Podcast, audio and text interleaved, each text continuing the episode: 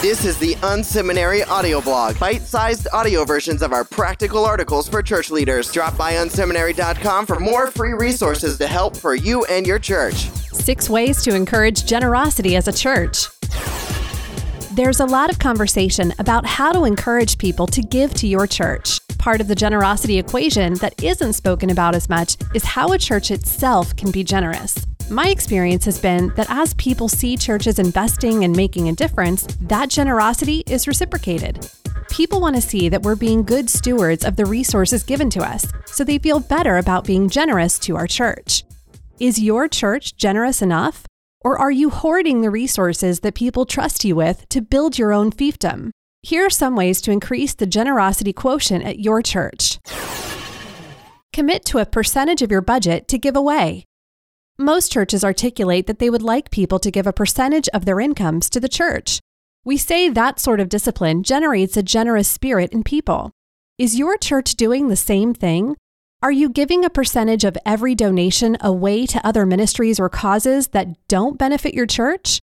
Work hard to give in places where it doesn't come back to benefit your church. Set the percentage and then aim to grow it every year talk about giving during your staff onboarding.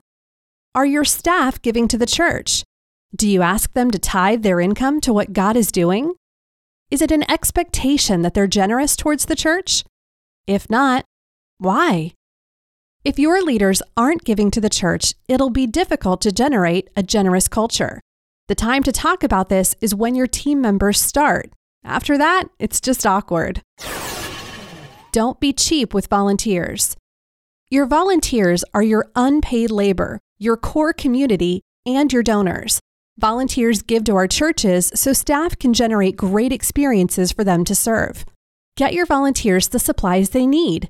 Feed them if they're going to be serving with you for more than a few hours. Spend money on your volunteers. That generosity will be noticed.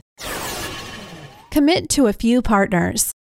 Too many churches spread their compassion or benevolence giving way too thin. Giving to multiple organizations is a sign that the church doesn't want to say no. With too many partners, you give at such a low level that your gifts don't make an impact. Pick a few partners and invest heavily in them. That'll develop deeper relationships between your church and those organizations. It'll also ensure you get great reporting and communication back from the organizations that you can pass along to your people. Thank liberally. Regularly take time during your service to thank the people who give to your church. Most Sundays at our church, we point to where we're spending money and thank people for giving to the vision. Send handwritten notes to new donors. Take time to meet with people when they give. Sacrifice time in your schedule for the people who give financially to your church. Inform your team. Your staff control the investment of the donations given to your church. They make decisions on a regular basis about how to spend those dollars. Bring them in on the process by keeping them informed about all things financial at your church. Connect the dots for them between how we choose to invest and how that'll be seen by donors. Let them know how the church is doing financially and ask them to find ways to be generous with resources. Trust them to be good stewards and then monitor what happens. For more insights and articles, visit unseminary.com.